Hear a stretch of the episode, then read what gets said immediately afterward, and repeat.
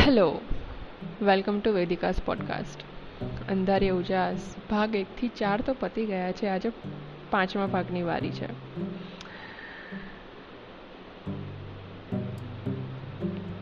इंसान ज़िंदगी में एक ही बार मोहब्बत करता है बाकी की मोहब्बत वो पहली को भुलाने को करता है ગુલઝારની લાઈન છે ડૉક્ટર પ્રકાશે સલોનીને જીવની જેમ સાચવી હતી.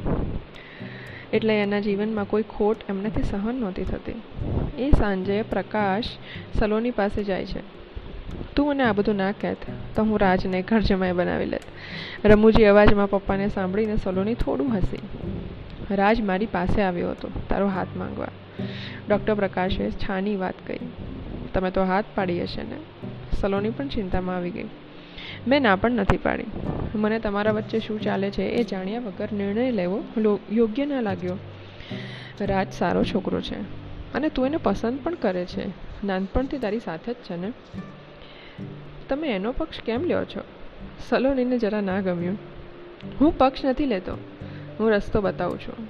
જો બેટા, હેત જેવા તો આવે ને ઘડી પર જઈને જતા રહે. રાજ પહેલેથી છે તારી સાથે અને સાથે જ રહેશે. સલોની તરત બોલી કે રાજ મારો હતો જ નહીં.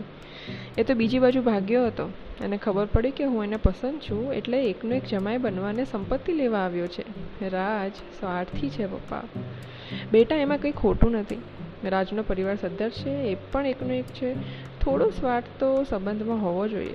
નહીં તો ત્રાજવું સરખું માપ કેવી રીતે તોડે? બાકી તારી ઈચ્છા બેટા, હું દબાવ નહીં કરું. સલોનીએ એના પપ્પાને એક વાલ ભરી ભેટ આપી અને બોલી, મને નથી ખબર મને શું જોઈએ છે. પણ હું પહેલાં કંઈક બની જાઉં, પછી આપણે કંઈક વિચારીએ. ચલો પપ્પા હું નીકળું છું. મારે હોસ્પિટલ જવાનું છે. Duty is duty. સાંભળ બેટા, તારે કદાચ લગ્ન ના કરવા હોય તો પણ મને વાંધો નથી. એમ કહીને ડૉક્ટર પ્રકાશ દીકરી પર ગર્વ લેતા બોલ્યા.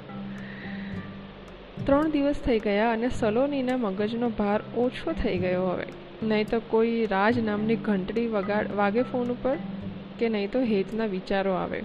ઘણું વિચારીને એણે રાજને ફોન લગાડ્યો. હેલો. બોલીને ફોન કાપી પણ દીધો. ખબર નહીં.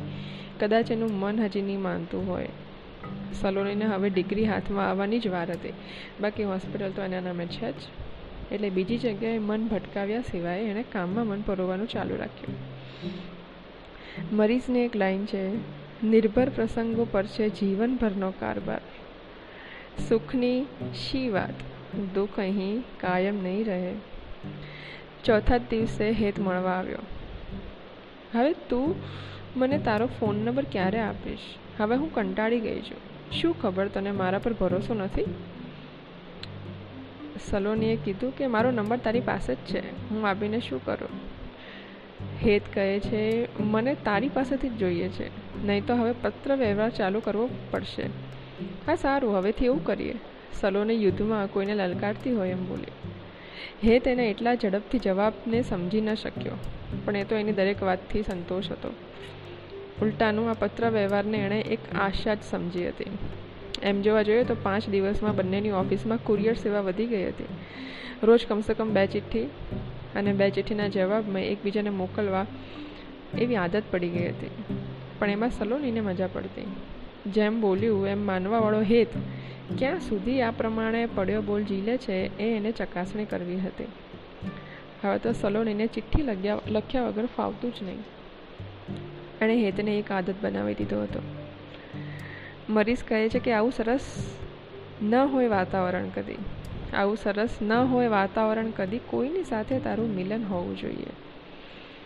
આ તરફ રાજ એટલી શાંતિથી દિવસો પસાર કરતો હતો કે બાજી તો ડૉક્ટર પ્રકાશના હાથમાં જ છે, એટલે રાજ જીતવાનો જ છે. રાજ થોડો બ્રહ્મા છે. કંઈ વાંધો નહીં, આપણે આગળના ભાગમાં જોઈ લઈશું કે રાજ અને હેતનું શું થાય છે. સાંભળતા રહેજો, વેદિકાસ પોડકાસ્ટ.